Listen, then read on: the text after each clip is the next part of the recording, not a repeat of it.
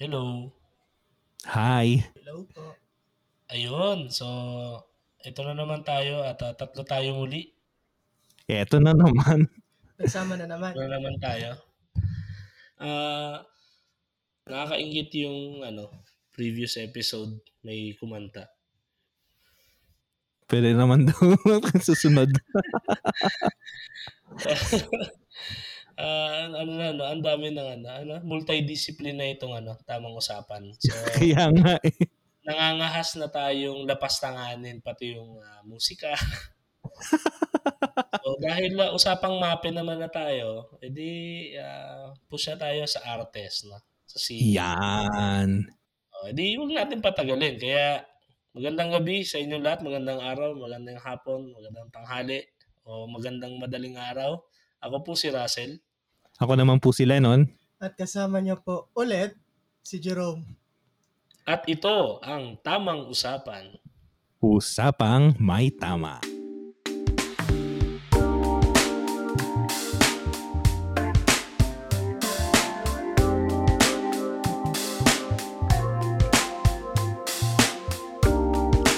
Yan.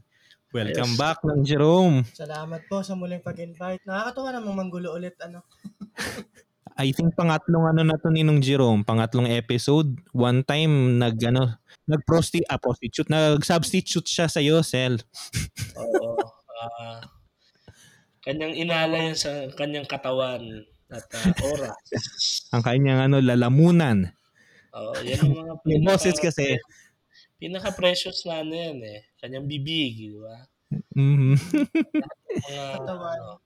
Ilahad yung buong katawan. Ano? oo, lahat ng bahagi kung saan iyong ma-express ang iyong sarili. yan, yan. Kaya salamat at ah, ang presensya at mga wisdom ni Jerome ay patuloy na nahihipo yung ating mga sari-sariling buhay at ah, napapainit ang mga nanlalamig. Pagtibay ang mga ah, nagiging marupok. ano. Kaya welcome Malupit kasi si- talaga ang ano ni ano ni Jerome. Sana- Ang sana boses, ang bibig at ang mga kamay kasi Sana artist ano, to eh. Sana nga yung wisdom gumagapa nga sa isipan at sa puso ng bawat isa. Ano? Oh, di ba? Kaya ano eh, para kang balot. Bakit daw, bakit daw? Pampatibay ka tuhod. Akala ko dahil mabaho. Pero masarap. Teka, Ah, kung saan pa parating ito. well, it's also a valid point. So, uh, ganun na. Um, tayo nun, sa tingin ko, hindi tayo ganun kapalad pagdating sa sa sining, no? Ah, ay, sorry, sorry. Tayo ba marami magagalit sa akin. Hindi ibig ko sabihin, we have uh, we have the finest brains and the finest artists among us. Pero unlike dun sa ibang ibang mga nauna sa atin or mas na unang mag-develop pala na civilizations like in the west grabe ka intricate eh no? Sa atin we we celebrate value va- uh, various um, sculptors painters tapos of course sinasabi nga na isa sa paborito kong ano sa mga paborito kong writers si Horacio de la Costa, 'di ba?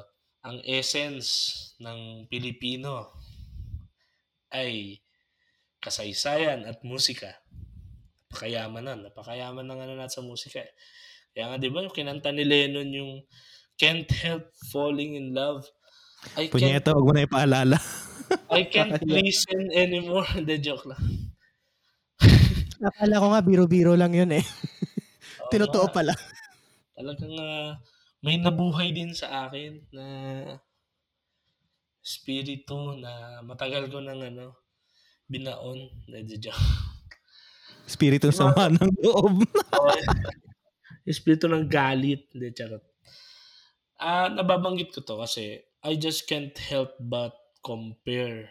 Pero I hope it will be in a constructive manner na siguro ano, panawagan na rin siguro na mas ano, paigtingin, mas pagyamanin natin yung yung suporta sa ating mga ano, mga anong tawag dyan? Alagad ng sining, no? We produce the best movies, mga eye-opener na movies, mga mga forms of art na nakakapukaw ng damdamin, di ba?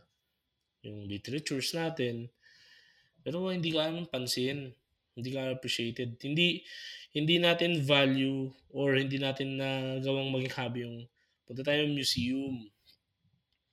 Bagay na sa tingin ko, o sa ewan ko, gusto ko lang yung pag-usapan. Kamusta ba kayo dyan? Especially kay Jerome kasi Roma. Pag sinabi mong Roma, yan na yun eh. Yung Romulus at Remus na yan eh. Yung, Yun nga eh. Roma yan, pre. Di ba yung magkapatid yun na, no? Dumidede sa Wolf. Sa Wolf, oh, yung founder ng ano, mythical founder ng Rome. Pero yun nga. So dahil itong si Jerome ay ano, Romano, 'di ba? Romano. Eh alam naman natin ang Roma parang ano eh, parang isang malaking museum 'yan eh. Bawat kanto ata may makikita kang something na interesting. So I think yun yung maganda nating pag-usapan ngayon. Tanungin natin si Jerome ng kanyang experience. At yung mga mga pwede mong ibahagi sa amin Jerome na ah, mga magagandang lugar ha? At saka mga paintings work of art. Hindi yung mga buhay na work of art. Ano mo man naging karanasan mo sa mga taga-Roma? Ay, hindi, sa, Ro- sa, sa mga Romans, hindi sa ano. sa Italia in general. Kasi naggano rin to si Jerome eh nabuhay din kayo ng nabuhay di ba na tumira rin kayo ng matagal sa ano Buti na lang Milan. tama accent, ano? Uy, sa Milan, talaga? Oo, kasi balak talaga nilang ano ni Brian gumawa ng dalawang pelikula, Milan tsaka Barcelona.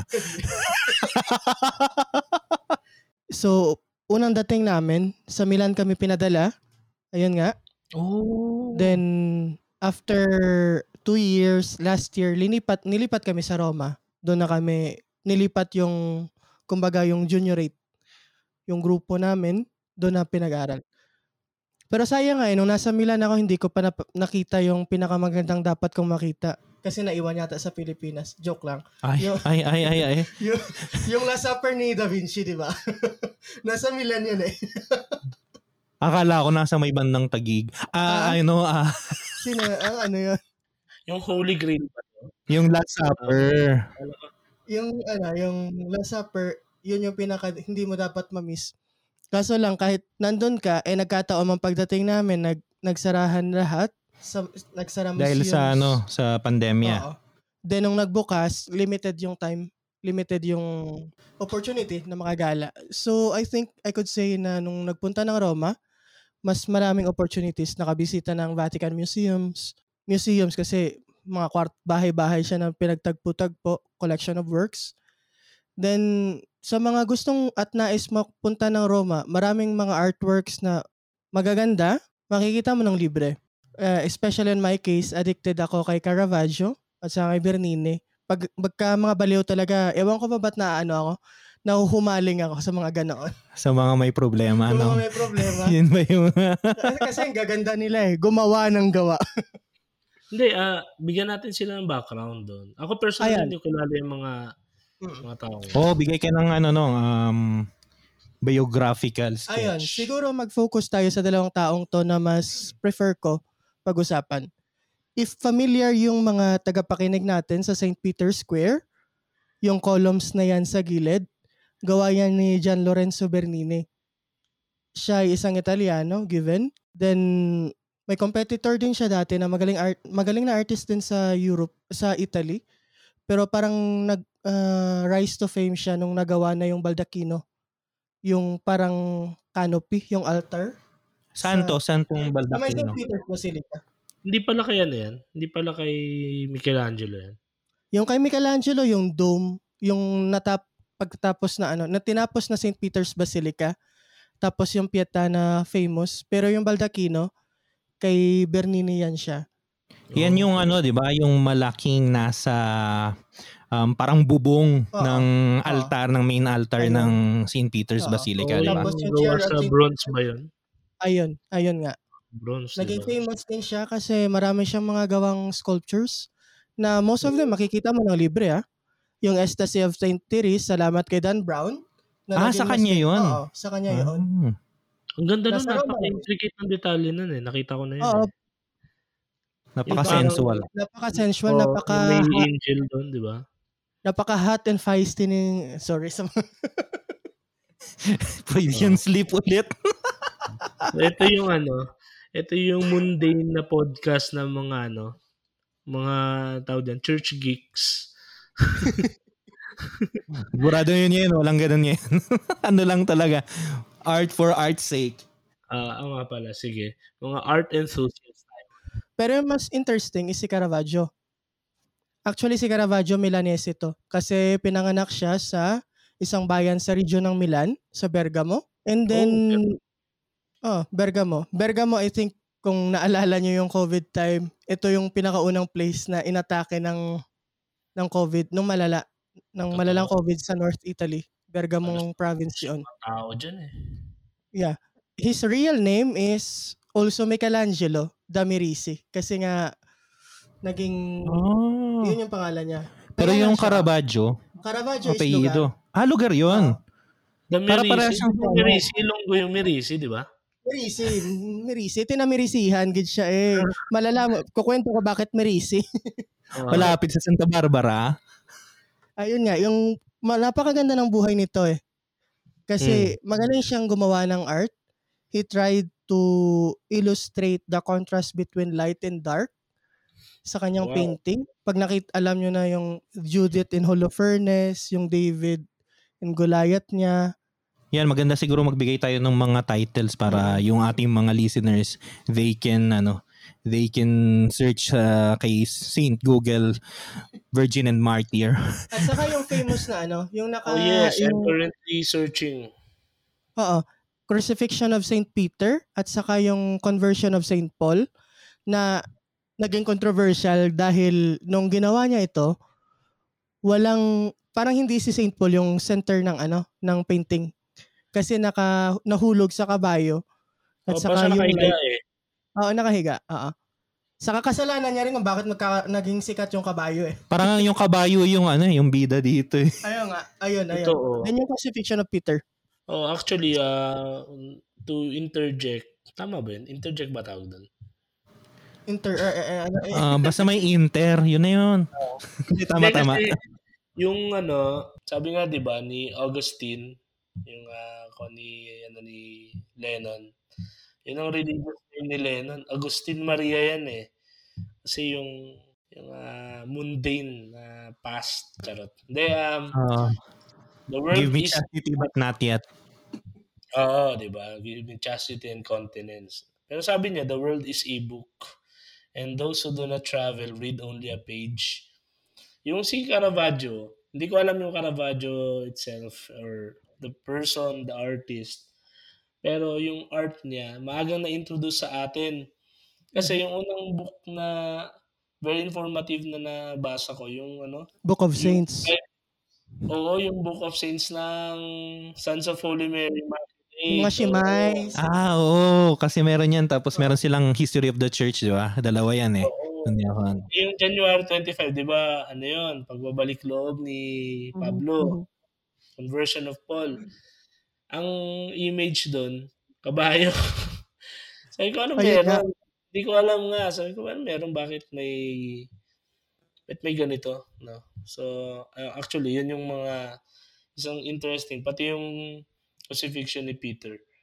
Kaya, ang namamangha lang ako dun sa part na kahit ano, no? Kahit wala ka na sa mundo, pero yung pangalan mo, it resounds, no? It, uh, it continues to reverberate not only through ano, through distance, hindi lang sa iba't ibang lugar, pero generations. I think um, hallmark yun ng ano, isang magandang ano siya, magandang ano, idea lang. Nakaka, nakakamangha lang. Ilang taon na bang patay si ano, si Caravaggio, pero 'di ba, pag makita mo yung mga artworks niya, parang wow. 1610 namatay. O imagine. Imagine. Mas matanda pa siya sa USD. Baroque period siya nagsumikat during the Counter-Reformation. Gawa ng yung mga gawa nila ni Bernini, for example, is a response sa challenge ng Protestant movement na yung churches dapat bare, 'di ba? Hubad, hubo at walang kalaman-laman. So sa kanila, medyo exotic sila, feisty. Yung paborito kong word yun eh. So parang expressive sila. Kaya sa mga, kung na, may mga nais pumunta ng Roma, God willing, pag napunta sila ng Roma, marami silang makikita mga ganito kasi nag-flourish yung art, artistic movement na to during the Baroque period wherein napaka-expressive yung gawa ng mga artist na to. Kasi nga, uh, parang gusto nilang dalhin yung sangkatauhan na kahit hindi ka marunong magbasa, wala kang kakayanang mag-aral, ma- malalaman mo yung storya ng kaligtasan. Salvation, aha. Ganon Actually, kaganda yung yan. utang. Oo, ah, ganyan din yung ano eh, 'di ba may tinatawag na iconostasis yung ah, Oo, sa Eastern 4th Rite, century, oo. Yeah, Eastern. Eastern churches. Bakit ano? Bakit may iconostasis? Bakit may mga bakit bonggang-bongga yung ano, yung art, no? Kasi parang it's a way of helping you to dispose yourself na you are at the presence ng ano, ng sacred, no? Eh, so art then we can glean na napaka-powerful tool ng art when it comes to conveying doctrines, uh, dogmas, no. Kaya wow. Ang ano, trivia lang po. Ang pinakaunang di, siguro may iba nang magsasabing hindi yun art, pero pinakaunang pictorial representation ni Jesus na Christian representation. Kasi 'di ba dati um, we came from a Jewish tradition so may kaunting allergy sa ano visuals no? Sa visual aids sa visual representation. Ang pinakauna na talagang may representation ng crucifixion halimbawa ay hindi gawa ng isang Kristiyano. Gawa ng isang Romano na nang bubuli ng isang Kristiyano. Ano yun? Krus tapos may nakapako na Kabayo. tapos nakasulat ay ano Anaxemenos um, anong tawag yun? Worshipping his God. So pag sinearch niyo po sa Google, search niyo yung ano, Anaxemenos um, crucifix. Ano yun? Oh, parang yan yun. yung ano, yung Christian kasi doon is ano, Roman. Hmm. Roman soldier siya na convert sa Christianity. So yung mga kasama niya sa garrison, nabuli siya. So yun, yun ang trivia natin eh. So siguro nagtitrivia na rin tayo sa mga nakikita sa catacomb. So yung napag-usa nasabi na rin ni Russell kanina yung iconostasis, no?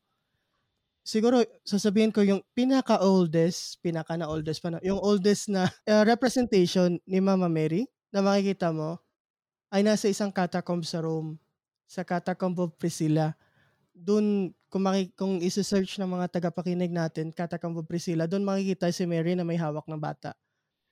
Oh, tas may nakatayong mama na nakaturo. Oo, oo, actually, actually. Sabi ng sabi ng nag-explain nung nagpunta kami doon, sinasabi ng iba na si Balaam daw 'yan kasi pointing towards the star.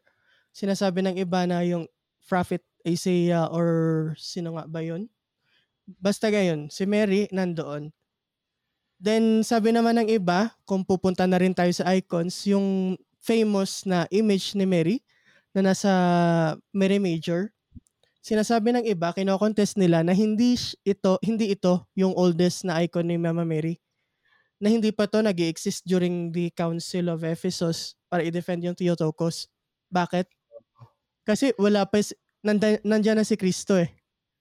Yung representation ni Mary before before the promulgation of the Theotokos, nag-iisa lang siya eh. Pero oh. contested siya. Contested ng mga konteksto. The funny thing, uh, idug, idug, idugtong natin yan. It's a funny thing. Hindi pala funny kasi ano pala.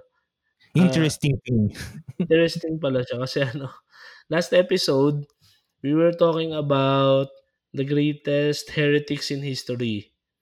So yung sinasabi ni nung Jerome na Council of Ephesus, it's uh, what we call as a council. Kumbaga, nagtipon-tipon lahat ng uh, bishops, lahat ng mga competent authorities ng simbahan to discern on something na will really affect the church as far as uh, sound doctrine is concerned. So yun yung nag-refute sa heresy ni Nestorius. Na yung uh, nagsasabi kasi yung si Mary, yung Theotokos, or the God bearer. Mary is the mother of God. Kasi may nakalimutan ko kayo mag-correct sa akin kasi kayo theolo- theology graduate. Hindi, parang ina-argue nun ni Nestorius eh, ano eh. Um, 'di ba, napag ang pinaka na puntahan natin ng mas malalim nung nakaraan yung kay Arius eh, yung idea Oo. niya na ano, tao lang naman talaga siya na si Kristo ah. Si Kristo ay tao talaga siya tapos later dahil mabait siya, ginawa siyang Diyos ng Diyos, parang ganon. Pero yung idea ni Nestorius, kabaligtaran naman, na Diyos talaga siya. Pero, imposible na ipanganak siya sa ng isang ano, ng isang tao, 'di ba? Kasi parang contradiction of term daw 'yon. Yan ang Oo. sabi niya, yung pinanganak ni Mary, ano lang daw 'yon, yung tao, yung tao Kristo, oo. Hindi yung Diyos. So yun yung naging ano ng ano, Theotokos. Actually nga yung ano, yung translation niyang Theotokos kung literal kasi tinatranslate natin as Mother of God, 'di ba? Ina ng Diyos. Ang tamang ano pala nun pre, di ko alam wala kasing eksakto sa Tagalog nun. Sa Espanyol ano yun eh, paridora. Ang umiri sa Diyos, parang ganun. Ganun siya ka ano, ganun siya ka physical yung ano, yung word Wala sa Greek. ano. Oo. Nagluwal, kumbaga. Mm, Tagaluwal. Tagaluwal. Tagaluwal. Yan, yun pala ang Tagalog, Tagaluwal. Mapapansin natin sa mga icons din, since bago tayo mag-move on from icons and stuff, makikita mo yung centrality ng Christianity na even, even, if you will observe icons, it's either Mary is holding her baby or usually buntis yung image.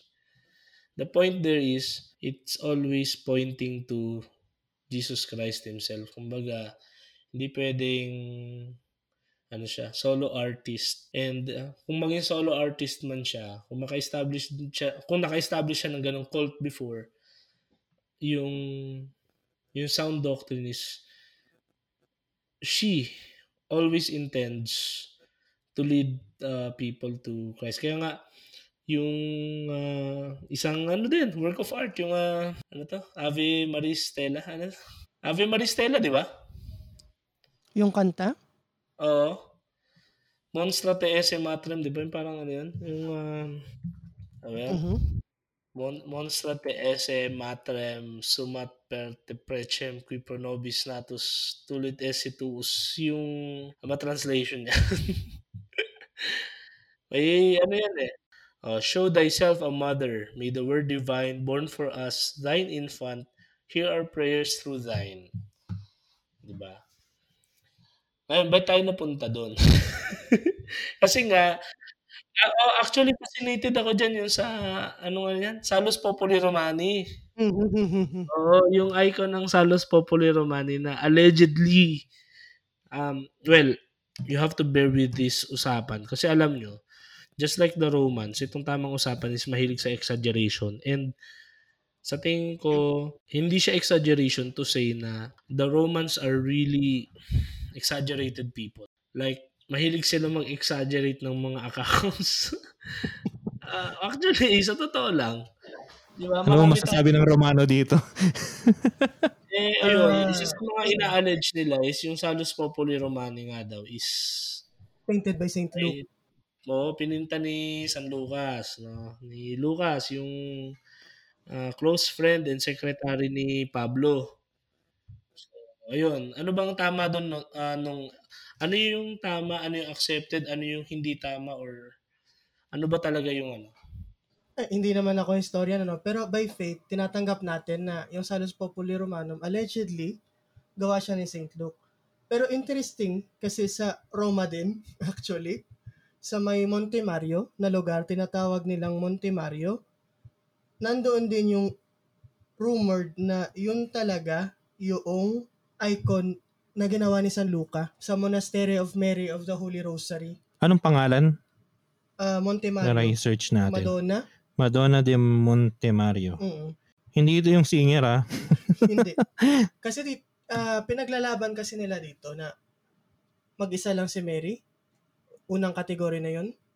Then yung yung mga materials na ginamit would lead you back to that period of of uh, those times na kung kailan nabuhay si Luke na possible niyang gawin. Then it was transferred from places to places, mga ganon. Kaya, pero fate na rin naman nagde-dictate sa atin kung ano papaniwalaan mo. So, both of these uh, icons, sasabihin natin, mga miraculous icons na rin naman. Well, Rome has too many of these things. Minsan nga nasasabi ko parang naging atheista ako nung nilipat ako sa Roma. Gawa ng napakaraming relics, hindi mo na alam kung totoo o hindi eh. Meron kang isang um, naikwento sa akin na ano, di ba? I think kay Bernini rin na ata Mm. yun. Yung o kay Michelangelo. Yung isang sculpture na recently lang nila natuklasan na nasa Ayun, isang yung ano kay lang. Bernini. Anong pangalan nitong sa atin? Para Ah, ma-search Salvator natin. Mundi. Maganda kasi, maganda yung itong ano na yun. Sige nga, nung ikwento mo sa amin yung kwento. ng Salvator Mundi na to, Di ba yung Sabi kay Da Vinci yan? Na napakamahal? O painting Hindi, yun? ito pre, yung, Yung painting. painting. Pero ito ano to, sculpture. Ah, sculpture. Okay, sorry. Oo. Ito ngayon ay nasa, ah, tawag dito, nasa airport ng Rome. Kasi nga, para ma-promote nila. Sabi dati nawawala to. Pero may nag-claim na parang nakita siya around 1990s or ahead of it na nasa Norfolk, if I'm not mistaken. Inglaterra. Inglaterra, Ing- Inglaterra. Italia, England. Oh, Sabi okay. nila nasa Norfolk, pero no, Norfolk is in Virginia. ah. Virginia pala ito. Sa Virgin Alam ko ano. Siya. Pero dinebank lately kasi they made a research. May nakita silang bus sa isang simbahan sa ou- uh, outside the walls of Rome. Tinatawag na Saint Sebas- the Church Basilica of San Sebastian. Famous din ito siya kasi maraming catacombs wherein dito rin nilipat yung bungo mga mga bones ni Peter and Paul during the sack of Rome. Just Ah, really? Yeah, even before Aha. nang nauso yung kininanakaw yung mga boto ng santo para ibenta ganon and then naulit Oh, yung mga massive na Marami kami kilalang mga ganyan. Mhm. Oo. May Ah, bendang relic.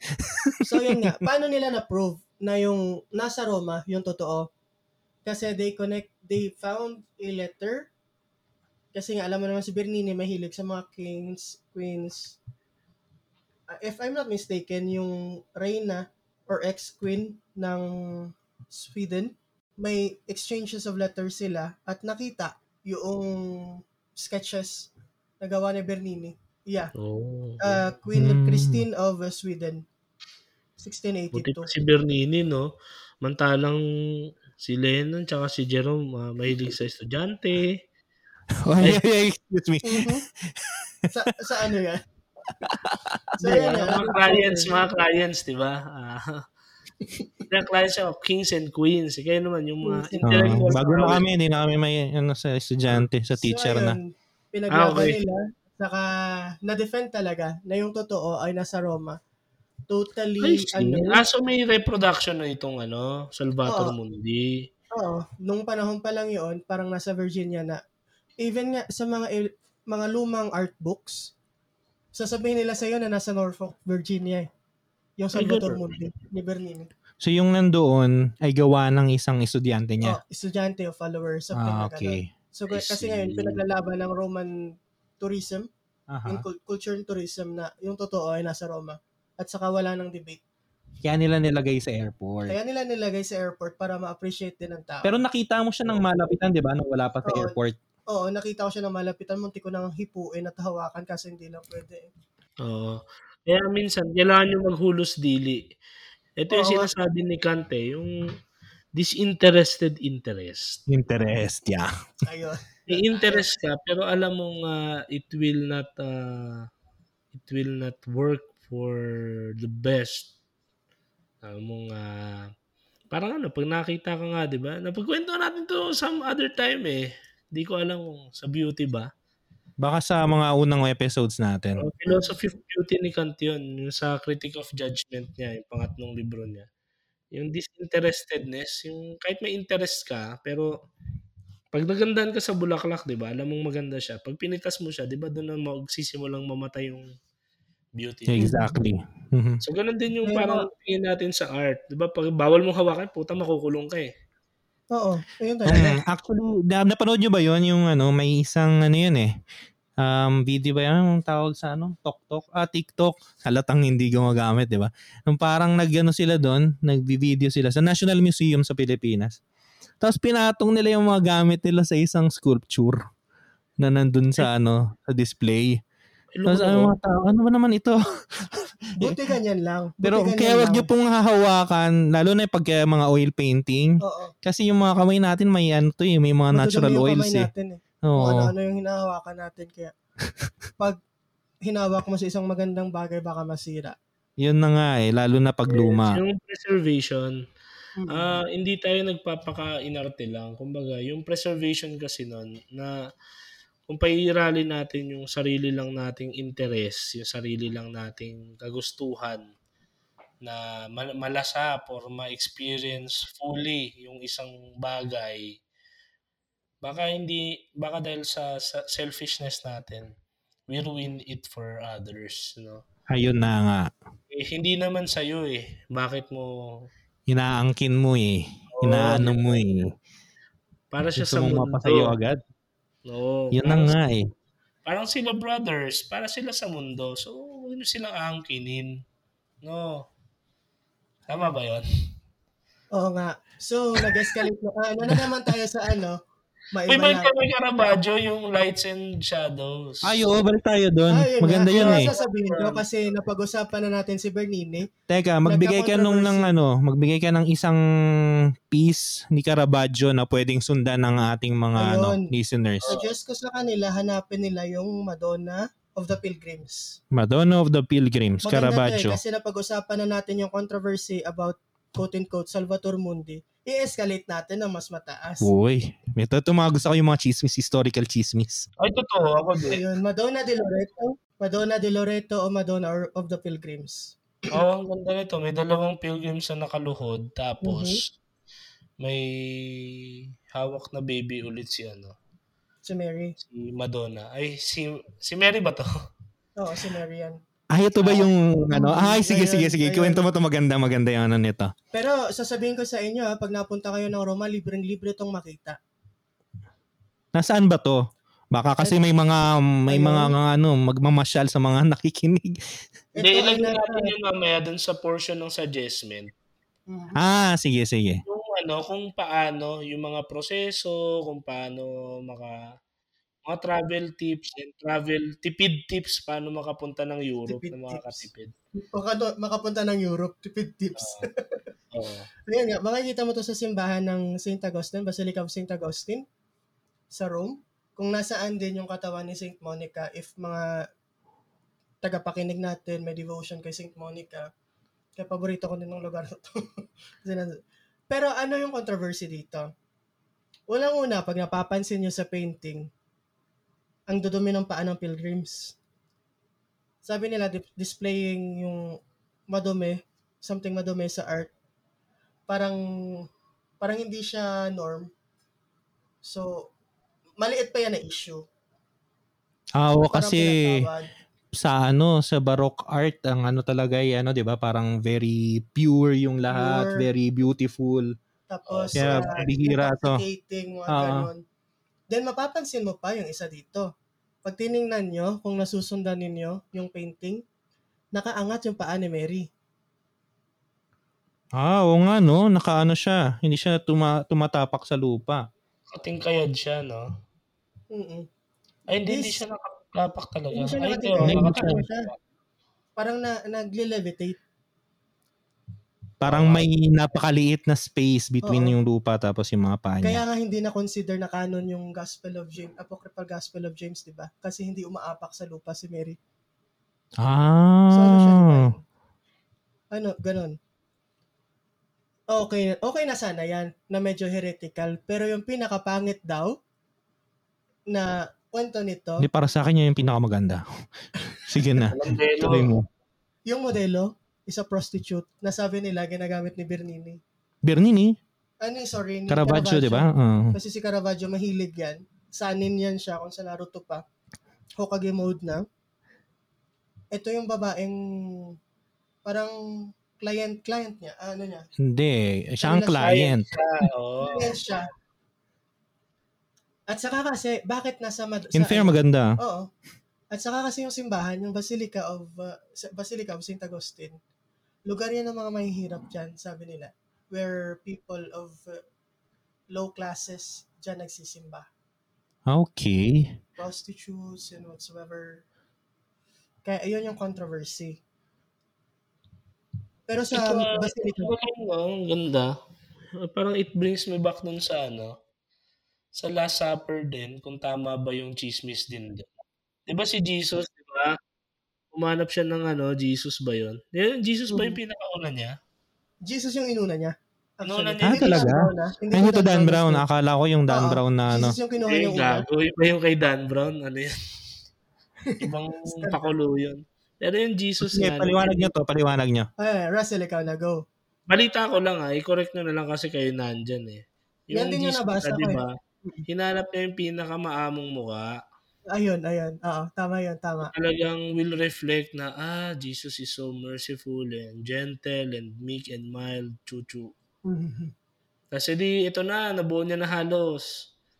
Kulang Ang na lang si Judas. Da Vinci, yung Judas.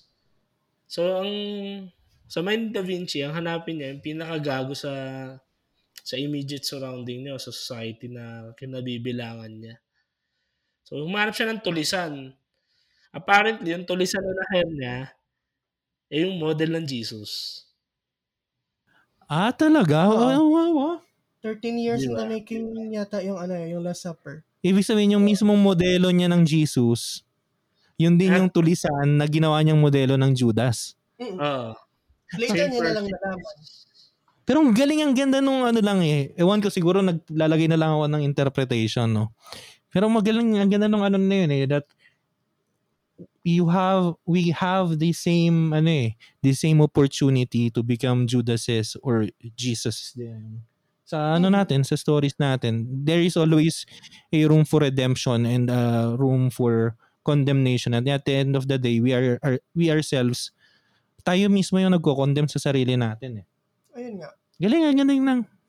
Oh, tsaka gone are the days na yung everything is uh, all absolute and ano eh, parang one-sided lang eh. Ah, naging ano na tayo, mas lumawig yung understanding and yung mas rich, richer yung ano natin experience of life. So, imaginein mo yung yung Jesus doon, di ba? Yun din yung Judas, parang, di ba? Ang daming ano, ang daming pwede maging reflection, interpretations. Same as true dun sa kung yung ginamit mo na Mary is quote and quote na very unlikely to be a Mary. Pero it speaks a lot eh. Yun nga, di ba? It's, it's a church for poor people. Well, let's be frank and honest here. May may certain hindi lang siya period, no? Nangyayari yan na we tend to be anti-poor minsan. So, Oh, we ano, we tend na magkaroon ng um, biases and prejudice sa Yeah. mga walang kaya. Pero saan nagfo-flourish? Yun ang tanungin natin. Yung tingnan natin. Ito yung ano, kadugtong din sa pinag-usapan natin last episode. 'Di ba? We we want everything so, to be so symmetrical. Mhm. Kailangan lahat perfect, unblemished, and perfect sa standards natin.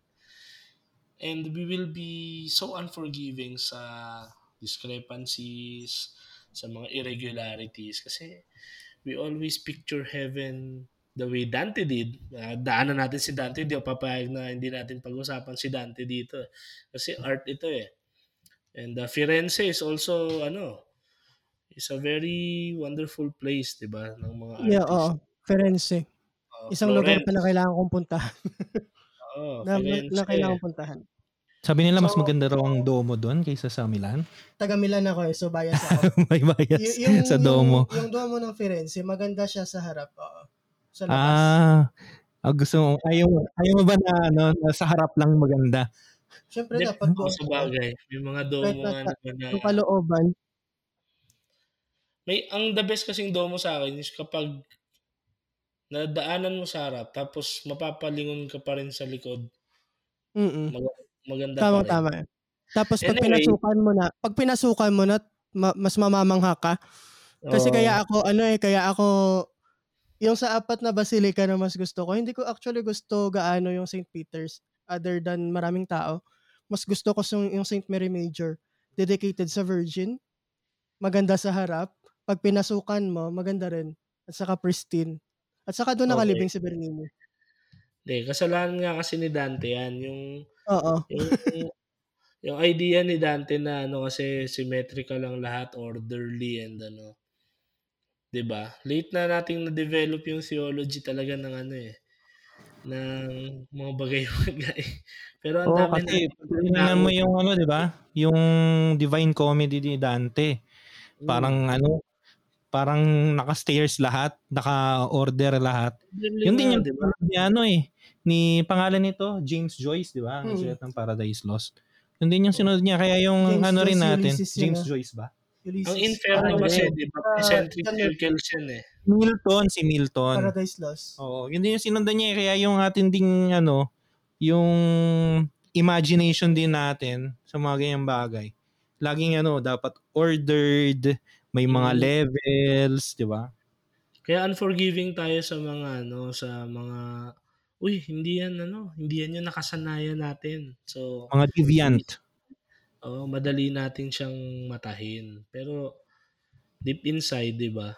We, we appreciate these things. Bakit? Kasi deep inside, it evokes a very specific part ng ating nature which is originally beautifully messy, 'di ba?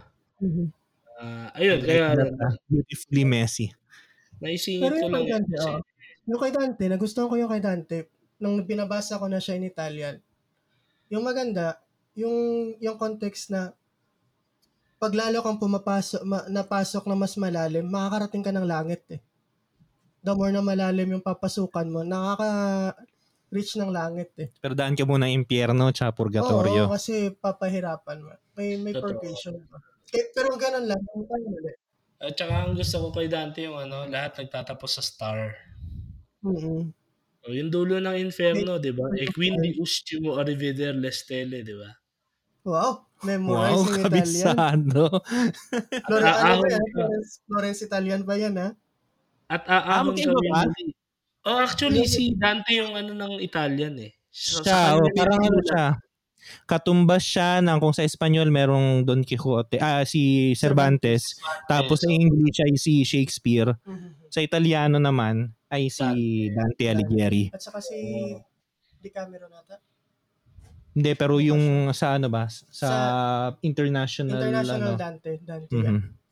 Hindi, tsaka yung tama ba ah, nung Jerome? Di ba yung yung Italian dati, para siyang poor man's Poor man's ah, Latin. language yata. Hmm, hindi naman natin siguro masasabing ganun. Parang ano, dialect sa sense natin. Oo. Mhm. Kumbaga, Kasi may, Hindi lang- may language yung ano eh. Oo, hindi siya circulating. Oo, hindi May siya taga-Milan. nag-form talaga nung Italian language pero Mhm. after Divina Commedia Parang naging naging ano, doon na Hindi nagsimula ang yung standard yung ano, yung Florentine ano, yung Florentine Parang- accent o ah, Florentine dialect. Yun ang standard or hindi siya standard actually. aha. Pag nakipakinggan ako ng mga professors ko baka mag Hindi. Pero actually ano, parang nagkaroon ng development ng concordance na magkakaroon ng isang language, Italian, na kahit anong anong da- ano anong dialect pa yung pinag-uusapan nyo, ginagamit nyo, Magkakaintindihan kayo. magkakaintindihan kayo through Italian. Hmm. Kasi nga, parang may established rule. Parang siguro sabihin natin, Filipino. Tagalog. Na yun yung Tagalog na nila. Pero pag nagsasalita ka Italiano nung ano, Ilonggo pa rin ang accent. Hindi ko alam, depende sa kanila kung anong tingin nila sa Italian ko. May ganun-ganun lang ng kamay. Mario. Luigi. Anyways, niligaw ko kayo. Ayun nga. Ba't to pinag-uusapan natin si Ah, ano? Art, language is an art. eh. Mhm. Kaya ganun. Yung kwarta, ginapi, ko ginapal. Ay, teka, ito. Medyo ano to, medyo controversial to. Tatanong ko sa'yo. What do you think dito sa mga, di ba na, itong mga nakaraan, maraming mga um, gusto ko rin actually na pag-usapan natin to ng isang ano eh, ng isang episode. Yung mga ano ba, para sa akin kasi well, bago ko sabihin yung opinion ko, pero ikaw muna tatanungin ko nung. Kasi di ba nagkaroon ng ano ng mga eco-activists na para makataw- makatawag sila ng pansin sa kanilang activism, especially sa ano sa um, ecological problem natin ngayon, yung um, sa global warming, pero hindi pa nga raw yun ang pinaka-problema talaga eh. Meron pa tayo yung sa tubig, yung um, everything, no? Talagang may crisis tayo ng ano, ecological crisis tayo ngayon. Kaso, itong mga nakaraan, parang nauso yung para makatawag silang pansin, ang inaatake nila yung mga ano, mga priceless and um, timeless works of art. Nangyari yung inatake na um, sinabuyan ng um, tomato sauce ata, yung isang painting ni Van Gogh, di ba? Mhm. Sa Tapos, marami rin dyan sa Roma. Dyan, I mean sa Italia na gumawa nun. Meron niyang nagsaboy ng tubig na itim dun sa Trefontana ba? Sa Trevi? Tinapunan nila yung Trevi Fountain ng Sa Trevi. Dito Ah, actually trinay din nilang atakihin yung ano eh, um, yung Prado. Nakalimutan ko kung alin yung inatake nila. Pero hindi na ganun ka lupit. Pero what do you think about these ano? These acts? Siguro, if you al- allow me na magsabi, katangahan. Parang ganun ba, katangahan. Kasi lately, may mga news din na hindi naman to part ng movement nila, pero the fact na ginagawa nila to, yung pupunta ng Colosseum, sisira Ah, magsusulat ng gamit yung bato ng pangalan na Ricardo, ti amo, ti voglio bene, fin de la muerte. Anong kagaguhan yan na sisirain mo yung 3,000 year old artifact just to express your egoistic ano no. Parang ah, mahal mo nga pero hindi naman tama siguro na maninira ka ng ibang bagay, ng magandang bagay para sa ganun. Now going back sa argument, nag nagsegue ano. Parang ganito na sa tingin ko parang katangahan. Kasi nga for example, ayun nga, sabi mo nga, nagtapo ng uling sa may Trevi Fountain. Ginawa nila yan before sa may ah, parang ginawa yung yung image ng yung sculpture ng barko na ginawa ng tatay ni Gian Lorenzo Bernini sa may Spanish Steps just to insinuate na dapat tigilan yung paggamit ng coal, dapat tigilan yung paggamit ng et cetera, et cetera. Ganon. Pero the fact na ginawa nyo yan, yung consummation ng tubig right after para malinis yan, hindi ba nagdagdag lang kayo sa katangahan? Parang counterproductive, no? Ayun nga. Oo, 'di ba? Tsaka yung ano, idagdag ko dun sa tanong ni Non, yung mga count mga ano, mga well, hindi ko nalalagyan na ng adjective, pero yung mga attempts to introduce uh, an alternative narrative na ah, ito example dito yung sa Imen o Imene ni Juan Luna, 'di ba? Yung ay boycott natin 'yan. Yung painting na 'yan kasi it shows uh, uh, you are supporting a lunatic Luna. who killed mercilessly yung kanyang So sana asawa. ano, boycott Ganun. na lang boycott na lang din nila lahat ng Caravaggio. Other than he was a crazy old man. Dalawa, may pinatay siya kaya tumakas sa Malta where he painted St. Jerome. Ah. Protected pa to ng Santo Papa. Basagolero. Ganon. Oh. Lasinggero. Kaya mahal na Wow. mahal ko to eh. Kasi troublemaker. so may isa pa rin, may isa ring artist na kasi kadalasan yung mga nagsasabi ng mga ganito, i ano natin yan, i i-cancel yan, 'di ba? Yung cancel Cancel cancel. Cancel Cancel natin si Juan Luna. Kadalasan itong mga to ay nandun sa mga politically, ang tendency nila ay progressive na tinatawag, quote unquote. May isang artist na very progressive ah, na dapat ding i-cancel kung ganyan. Si Picasso. Ayun nga. Si Picasso ay ano, very ano yun, very left-leaning yun. Pero ano, bin, ng ano binubugbog niya asawa niya. 'Di ba? So ika-cancel din natin. Yun nga lang kasi talaga no, there is a thin line between the artist and the art itself.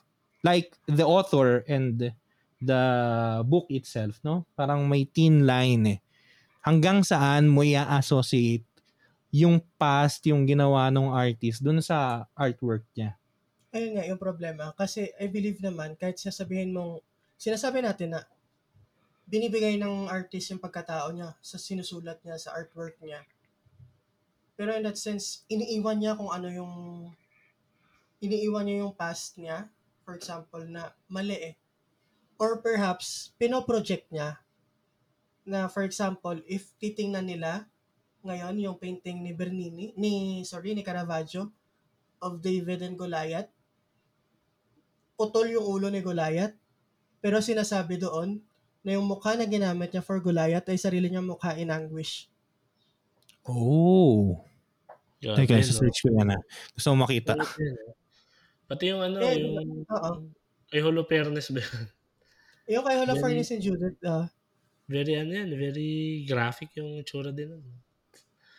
Grabe, no? Um, sa tingin ko naman, ang may aambag ko dyan sa ideya dyan, yung may certain point, nung tanong ni Lennon, what, uh, what, what separates, no? What is the thin line between yung Mhm. ownership ng artist dun sa art niya?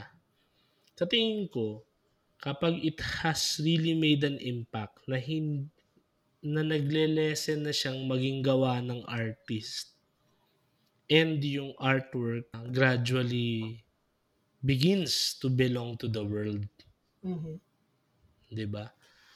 Tulad niyan, yung pag pagmamasdan mo siya, may due acknowledgement sa artist, pero you know for a fact na it belongs to the world. Yung Coloseo, parang best example, 'di ba? Hindi mo siya i-associate sa kung sino emperador yung nagpagawa nun. Parang it's just mas ano eh, mas mas natural na parang teka, it, it belongs to the world eh. Ewan ko lang. Oo, ah, actually, actually, inangkin din ng simbahan yan eh. Kaya siya putol-putol kasi yung mga bato-bato dyan, pinatayo sa St. Peter's. Ah, Sa talaga? Lateran, sa Mary Major at saka sa St. Paul. ah, yung time ni Ah. Julius II ba yan? yeah. Renaissance. Oo. time ni Julius II din eh. Yung tinayo yung Yung ah, St. Peter's. Tas, grabe. Ang massive yung second collection yan. Oo, di ba? Galing ni Tetzel eh. Pero maganda yung ano no, yung sinasabi nga ni Russell. Kasi 'di ba, yan din yung naging critic ng ano eh, ni Marx at ng kanyang mga tagasunod sa art na wala naman daw kasi talagang practical use yung art. So para saan pa, 'di ba? So gawin na lang natin yung ano, pangsiga, 'di ba? Pero Oo. hindi eh. Yung may ano eh, it goes beyond just the material eh it's really something universal eh. Kaya nga it belongs to the world. Mhm. Na siguro, hindi naman natin talaga madidisassociate yung artist sa art niya. Kasi expression niya yun eh. Yun Mhm. yung kanyang perception ng mundo eh, ng reality na sinishare niya sa atin through his medium na, na napili niya, 'di ba? Either um, sculpture or visual arts or theater, visual arts din pala yun, or um, audio visuals, no? So, Oo. expression yun eh. So, may bahagi nun. Pero at the same time, kailangan din nating makita nga na hindi kanya yon Once na inilabas na, di ba, nung artist yung kanyang artwork, hindi na kanya purely na, hin- na kanya lang talaga yon exclusively. Hindi niya na masasabi na painting ko ito. Kasi maging ano na siya eh. Otherwise, hindi hindi siya maging effective na art eh. Ewan ko lang ah. Parang, you look at, uh, pasok ka sa ano, isa sa mga greatest masterpieces ng Filipino art sa sa puso ng ano, Quezon City. Yung mismong simbahan ng UP Diliman. 'Di ba? Yung architecture nun, Aha.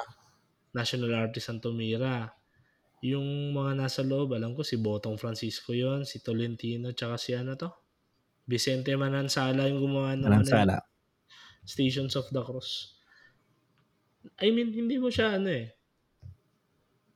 Pag nakita mo siya, oh, Manansala to. Pero, you begin to identify yourself na parang, it belongs to the Philippines eh. It, it belongs to UP. It belongs to the people na nag, nag uh, nun. Uh, it, it brings me back dun sa aesthetics uh, class namin. According nga kay Tolstoy, infectionism yung art eh. Yung, if it has the capability to infect you, hindi kasi siya infecting na yung kumbaga it- Viral. Able to evoke an emotion it ah, kasi hindi ko ginagamit yung word na disturb kasi yung disturb kasi specifically siya kay Carsten Harris siya eh isa rin ano yun philosopher of art yung yung kwento mo yung yung vandalism kay Jesus Christ yung hindi yung kay Kakampura Anak Simonos. Hindi yung kay Kakangkura. ah. Pero yung yung yung yung ano, yung ba- yung ah, ano tawag natin diyan, graffiti. Graffiti May mga- yan. May mga nagtatanong kung art ba 'yun. Yung mga graffiti sa pader. Si ano, di ba, may artist na yung hindi pa rin nagpapakilala. Si Si. Banksy. Yung ano sa oo, sa sa England ba yan siya? Yung ba yung kanyang art ay ganyan din, mga graffiti graffiti. Oh, yun ang yun si sabi ni Carson Harris. And medyo medyo related lang kay Tolstoy na art is meant to disturb, no? Kumbaga kay Tolstoy kasi medyo malinis-linis pa ng konti parang if it evokes an an emotion on you, Emotion. o it, it makes you uh, drawn to it. Uh, tapos um, it really it really makes you think, it really makes you reflect, it really makes you feel something. Parang that art has uh, has done its job and ito yung tinutukoy ko na it becomes less of an artist work and it becomes an art of the people. Tapos yung kay Carson Harris, yung, yung talagang ano, intentionally, it has to really disturb uh, societies, uh, uh, norms. Tulad niya, kaya Caravaggio, I, I can, ano, I can concur din yung sa part na ay, bakit si Caravaggio, sira ulo yan and everything and uh, bakit yung Madonna niya is ganito, ganyan. Kung i-apply natin yung mga ganong lines of thinking tulad kay Harris and kay Tolstoy, yung yung objective niya na to make people identify themselves dun sa art. Diba? Na oo, gawa to ni Caravaggio, gawa to ni Manansala, pero parang gawa ko rin to. Parang ako rin to May eh. reflection. Nakikita mo yung ano. Di ba? Aha. Kaya, kaya yung, kailan ba tayo nagkwentuhan na, na ano, ang suggestment natin is yung, ang suggestment ko yung pumunta ka ng museum tapos just look at the art. Tapos habang ina-appreciate mo sobra yung yung fine ano niya, yung kagandahan niya in itself na buong buo na siya. Pero kapag i-zoom in mo siya, all you just see are just blobs of paint na walang meaning. Pero yun yun eh. Yun, ganun din tayo eh. ba? Tulad yan, nasa likod nyo. Parang, Ano, sa- Parang nasa likod namin. Bahan ba yan o Ayun, yung paint. Hindi, yung isa dito sa sa ulo mo, natakpan mo na eh. Ayan, ano ba yan? Mama Mary. Hindi, doon sa kabila. Um, Sky. O, yung Clouds. isa pa. Ah, yung isa pa, ano yan, yung scene sa Don Quixote. Yung kinalaban niya yung mga ano, yung mga windmill sa kala niya ano, giants. O, di ba? Pero kapag mag-zoom in mo siya, parang these are just blobs of paint. I mean, or blobs of ink ng printer kung printed siya. Di ba? I mean, wala siyang ano eh, isa-isa eh. Pero kapag makita mo yung whole picture, di ba? You, you identify yourself na you're just a mere blob of paint. Your daily existence is just a mere blob of paint. Pero pag tingnan mo siya in a, in a big- bigger perspective, ay shit, o nga no, messy yung buhay ko, pero it's a beautiful mess. Ah, ay, ganda talaga niyang Beautiful Mess. Grabe. Grabe yung hubad. Pwede nga ano, no? Pwede ang title ng K-drama. Ay, sorry. Kinain na ng sa sistema. Huwag mo nang gabi-gabihin. Yung ko sa'yo. So, Ayan. Oo. Last na ano nung, na controversial na tanong. Do you, syempre subjective naman to, pero do you consider as art yung ano, di ba? Merong um, five years ago ba yun? Well, some years ago. Yung nag-tape lang siya ng banana sa ano, sa white canvas. Tapos bumenta ng million. Hindi yun si Andy Warhol yan. Hindi, hindi pa to. Eh, Bago, mas bago. Ngayon lang to. Oh, talaga? Hmm. Search niyo yun, yung ano, yung Banana yung canvas. banana in canvas. Parang bumenta siya ng 100 million, mga Ano ba? ganun. Hindi, tsaka yung ano, yung, yung, yung mga ano, even before Kakangpura, na they find, they find it offensive. Yung ano, yung kung ni ano, ni Medeo Cruz, if you can remember sometime Ay, oo. yung mga religious icons as nilagyan niya ng mga Ano phallic yung phallic symbol. Mhm. ano yan, art ba yun? Or ah, kung art siya, ano bang art yun? Parang kay Kirsten, Karsten Harris ba yun na it is meant to disturb and uh, uh, Yan din kasi question. yung challenge sa atin, ano, kung paano mo i-define yung art. Ako kasi medyo classic pa ako eh. Kaya, Ang preferred mo talaga yung mga ano, realist na realist. Pero mahilig ako sa Matibong- ganyan. romantic period, baroque, Pero ganyan. mahilig ako sa modern up to the point na cubism siguro. Ah, mga Picasso. Picasso.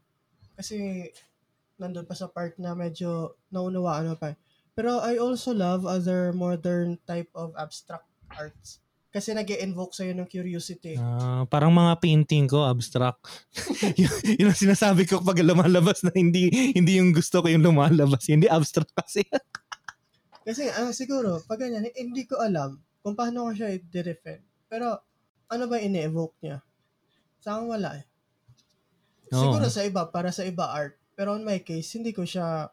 Itong yung banana, no? Mm, Eh, paano yung tanong ni Russell, yung kay ano, Minando Guevara? na nag ano? Yung yun? natatanong mo, Iba ba yun? Gago. sorry, akala ko siya yung ano, Menardo yun. bumalay mo ba? Pero sabi ko na patanong ko, parang ibang pangalan ah. Si Cruz. Hitler nga, failed artist eh. so, anong ano, yung, yun yung ano, di ba yung nag ano yan sa CCP, di ba? Nag-expose siya ng kanyang mga artworks Crucifix. na Oo. Ay, yung... may mga pa-precision pa niyan eh. Oo, kasi yung mga... Kasi it, it disturbs you eh. Hmm. Pero ang tanong doon, we can we consider it ba na art in a sense or ano lang siya? Pambababoy lang siya to uh, take a a term dahil walang mas maiging term. Well, gawa ng subjective yung perspective na ibibigay ko. Ang perspective ko is coming from a religious environment. Ay, religious ka nga pala. Oo oo nga. Naalala ko rin eh bigla. Kasi nag-invoke, nag-evoke siya ng galit sa akin noon that, that time. That time. Gawa ng pang-insulto. Siguro gawa rin ng mentality natin na yung freedom of speech may limitation. Pero mahabang discussion yan. Yung freedom of expression may limitation. So yung ginawa niya, feeling ko kasi it's it was a response Aha. towards something para sa simbahan. Critical response sa simbahan. So, yeah, ginagawa naman talaga yung art na ganyan eh. 'Di ba? Even Michelangelo did that in the Sistine Vatican Chapel. Ah, yung sa Sistine. simbahan. Hindi naman sa simbahan, pero sa Ikwento mo nga yun para share mo sa mga ano. yung sa Sistine Chapel, 'di ba? Ginawa ni Michelangelo doon.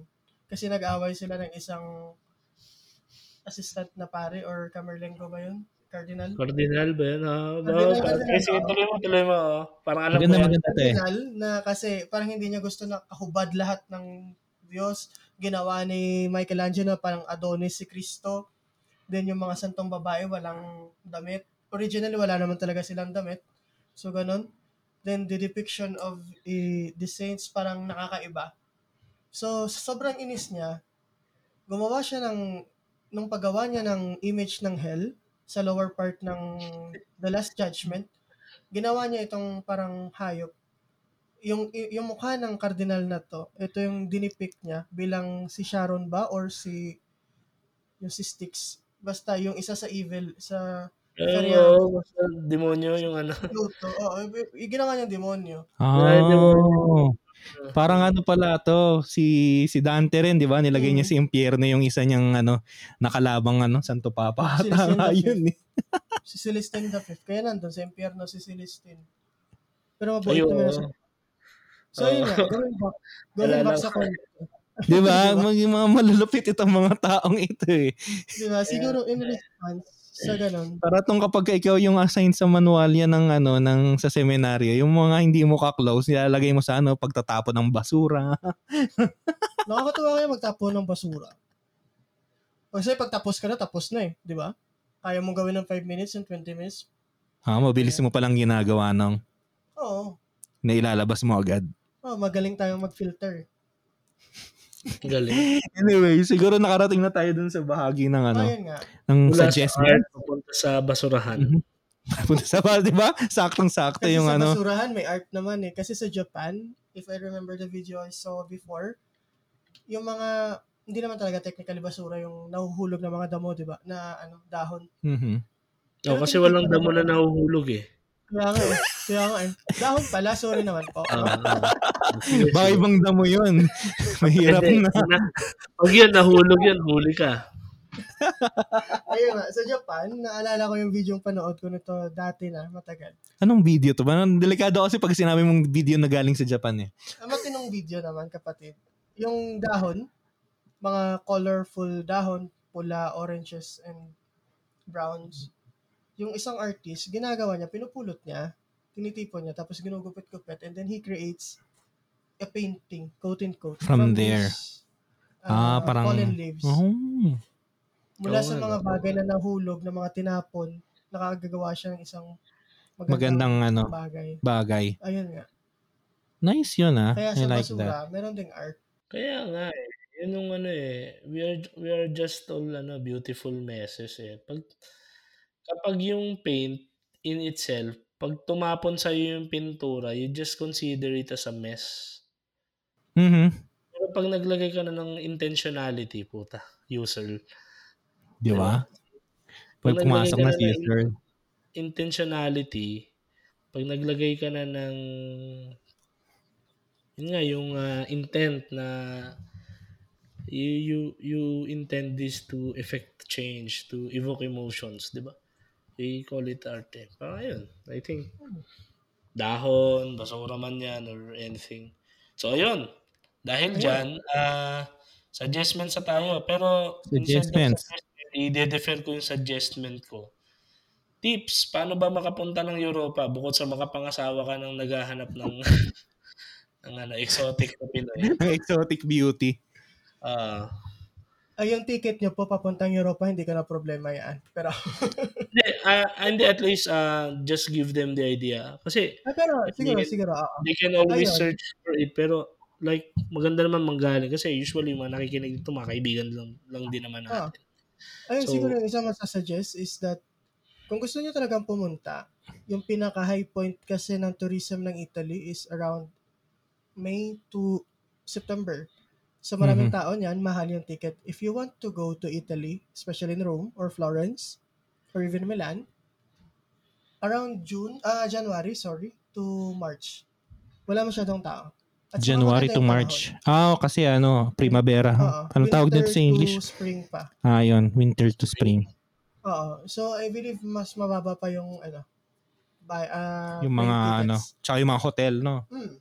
Then, when it comes sa mga gusto nyong bisitahing artworks or whatever, hindi, hindi naman talaga necessary na pumunta ka ng museums kung wala kang panggastos. If you want to, I suggest sa mga simbahan, napakarami ng mga magagandang bagay na kailangan na pwede mo makita. And even the quarters of in the quarters of Rome, maraming lugar na libre. Pero if you Mga want, Vatican catacombs. Parang gusto pumunta sa mga catacombs eh. Ayun, yung catacombs, usually open sila for free ah, every first Sunday of the month.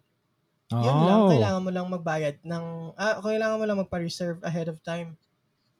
Even yung famous na Ostia Antica, yung ancient uh, Roman type, Roman time na tawag dito, Port of Rome, libre siya Ooh, for, for Sunday. galing. for Sunday. Mm, so, dapat every first Sunday. first Sunday of the month, libre yung mga museums. Then, last Sunday of the month, yung libre yung Vatican Museums. Kasi yung dalawang museum na hindi mo dapat ma-miss kung may pera ka when you go to Rome is the Vatican Museum, museums, and the Galleria Borghese. May mga burgis ba ito mga ito? Oo, kasi sa Car- kay Cardinal Borghese to, Oo. yung bahay yata ginawa din ni Bahay. Bernini. Ah, okay ah. Then yung mga gawa niya halos nandoon. Yung famous na Hades in Persephone. Yung David niya, I believe. Yung yeah, yung like uh, Aeneas and his father, nandun sila. Yung mga. Caravaggios. Pero Galing, if matipid ka talaga, I suggest na from the terminal, sumakay ka lang ng metro. Yung metro yata tagdos 2-3 euros, ganon. So, mga 150 pesos. Oo. So, baba Metro is sa trend.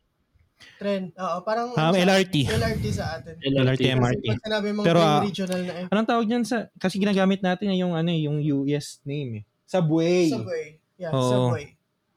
Yung Wala sa subway dito. Although, parang imperial di ba? Ah, wala Manila. Pero, LRT lang. Uh, parang LRT. ah, may Saka subway pala, katipunan pala. Subway pala yan. Di ba Katipunan. nasa ilalim? Di ba nasa ilalim? Ah, nasa ilalim yung LRT doon. Tama. Subway. Ah, subway yan. Pwede na rin. Parang ganun. Then, sakay ka dyan, basta galing ka ng terminal, ng, Roman, ng terminal ng Rome, yung suggestion ko is, baba ka ng, tawag dito, Piazza del Popolo. Pagkababa mo dyan, at your right sa left side, nandyan na yung simbahan ng Santa Maria del Popolo. Kung saan mo Mm. makikita yung famous nating Crucifixion of Peter and kay St. Paul. Then yung nasa Oh. gitna nilang painting, ano yan ah, famous din yan na artista. Kaso parang na-overshadow siya ni Caravaggio. Ni Caravaggio. Then nandiyan din yung famous na Habakkuk in the Angel ni Bernini. So 2 in 1 na siya. Libre. Libre. Ah, di okay. Yun yung ano dyan, no? Grabe, no? Grabe. Ah, diretso ka lang, lalakarin mo lang. Ito maganda. Yung mga ano, um, kasi sa susunod din natin pong episode, sama naman natin yung kasama ni Jerome, si Brian. Ulit, babalik siya. Yun naman din, usapan din natin sa ano, sa mga tourism, mga tips-tips, di ba? So, ito ano pa lang to, patikim pa lang tong ginagawa niya. Ano? For play. Ah, Medyo- for taste pala. Hindi for play. For taste pala. Sorry naman po. Walang, wala tayong iniinom ngayon ha. Makikita Pero ko no? sa Ang podcast na to. kagandahan, pag nanggaling ka doon sa Piazza del Popolo, diretsohin mo lang, may tinatawag na ah, Via del Corso. Pag niretso mo yan, may Google na tayo ngayon, may Google Maps na. Makakapunta ka na ng Pantheon. Yung Pantheon ngayon, may entrance na eh. Dati wala yan. Ay, oo, di ba? Makakapunta ka na rin ng, Basi- ng Basilica Sopra Minerva.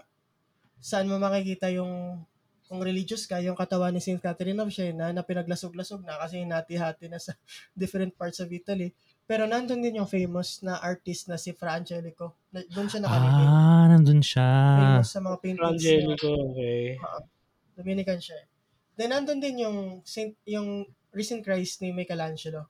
Yung, yeah, nakahawak ng cross. Oo. Libre to ah. Diretso ka pa, lakad ka lang. Makikita mo rin yung simbahan ng Basilica of St. Agustin. Kung nasaan nitong ano, yung pinag-usapan Yung natin na pinag-usapan natin Madonna, Madonna del de Pellegrinaggio. Loreto. Ah. Madonna de Loreto. At tapos, liko ka lang ng kaunti. Yan, nandiyan naman yung Basilica of uh, St. Louis. Yung Chiesa dei Francesi na tinatawag nila kasi dedicated siya sa French king. The church itself is maganda. Pero ano, ano mas maganda dito pag mahilig ka sa art? Tatlong piraso lang naman ng Caravaggio na magkakatabi yung makikita mo. Hmm. Yung story of uh, Matthew. Conversion. Yung Ah, yung ano, yung nasa table ba yun? Mm. Tapos si Jesus yung ano, Yung gagana, nagtumuturo. nagturo. Call of Levi yung parang gamit. Call of Call of. Matthew. Oh. Matthew. Tapos yung famous na parang tinuturuan siya ng anghel, dinedictate, nagdedictate yung anghel sa kanya, and then he's martyrdom. Then, dire-diretso ka, you will proceed towards uh, the Church of St. Ignatius, Chiesa de Jesus. Mar marahil sa atin, sa iba sa atin, hindi famous yung artist na to, pero Jesuit siya na mathematician. Yung magandang ginawa niya lang naman is yung famous na ceiling na para hindi sumakit yung lieg mo kakatingin, may nilagay na silang salamin. Salamin. Oo, Oo. kasi Parang ginawa nila sa Sagrada Familia. Meron ng ano. gagana, tat, tutungan ka talaga eh, kasi sobrang ganda. Nakakala mo lumulusot yung, parang 3D yung mga ano, yung image, yung painting na ginawa niya. If medyo religious kayo, nandun din yung katawan ng tatlong santo na naman. Robert Bellarmine, Aloysius Gonzaga, at saka yung, Ah, Jesuita pala yan. oo. Jesu. isang- Mm. Katulad nung ano, simbahan sa Ateneo. Pero nakakatuwa itong Church ginawa sa Jesu. simbahan niya dito. Kasi nagkulang na ng budget. So yung ginawa niya, hindi na kasya yung ano, dome. Gumawa na siya ng peking dome. Ah, parang ano, pinaint lang. Oo, painted Hmm. Parang ginawa nila sa San Agustin sa Manila. Pag ano, pag nasa isang lugar ka lang, makikita mo, akala mo totoo. Pero pag nalapitan mo, mahalata mo na siyang painting. Kaya illusion siya. Ah. So, hindi bago yung fake news. 15th century pa lang meron na. Nagagawa na sila ng ano. So, Ayan. dire-diretso ka pa ulit. Meron namang si Church of uh, St. Ignatius. Kung nasaan din yung gawa ng isang art, yung arti- the same artista Mhm. na gumawa ng fake fake na dome, yung parang Art de Triomphe di- na style of painting, yung parang Mhm. 3D effect. Nandun din yung famous niyang ginawa na talagang binibisitahan ng tao. So Ah. ayun, mga basic lang na simbahan kung gusto nila. Pero churches in Rome, napakayaman na ng art eh. Doon ka mapapahanap kung sinong gumawa nitong artist, yung sinong artist yung gumawa nito eh. Kasi na, na-evoke sa'yo yung interest. Diba? Yan. Yan, Thank you. Nong. Yan meron na tayong mga ano, tips, di ba? So eto na naman, naka mahaba-haba na naman ang ating ano, usapan ngayon. So kung nandito pa po kayo, maraming salamat. Eh, nung Jerome, maraming salamat sa pagbalik.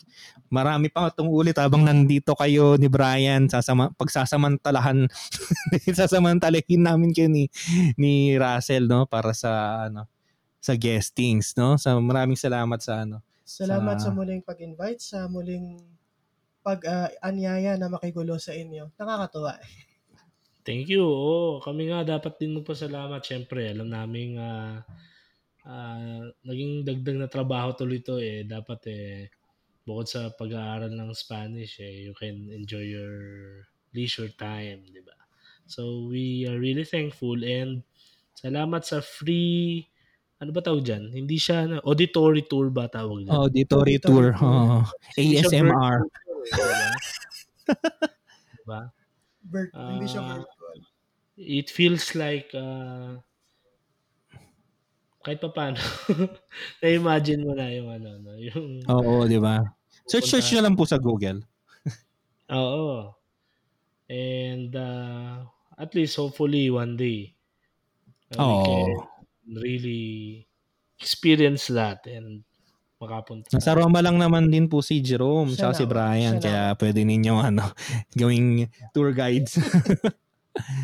Totoo totoo. It's, Ginawa it's a tour good guide. thing na may mga ganun kang kaibigan sa ano abroad. So Anyways, sige. Ayun po, maraming salamat ulit and please um don't forget to subscribe and share this episode. Paki-rate na rin po kami kung hindi pa din nyo kami nare-rate. And also please follow us on our socials. And for your comments, suggestions, you can always reach to us through our um, email o kaya sa aming um, website. No? Um, tamang usapan podcast.wixsite.com slash TUUMT. So yun, maraming salamat at isang makabuluhang episode na naman ang ating nagawa. At sana ay bagamat napakahaba nito ay sana na-enjoy ninyong lahat. Ano? So Yes. muli po, ito po muli si Lennon. ako naman po si Russell At kasama niyo po si Jerome. At ito ang tamang usapan. Usapang Usapang may tama. May tama. Yan, bye-bye! Thank you.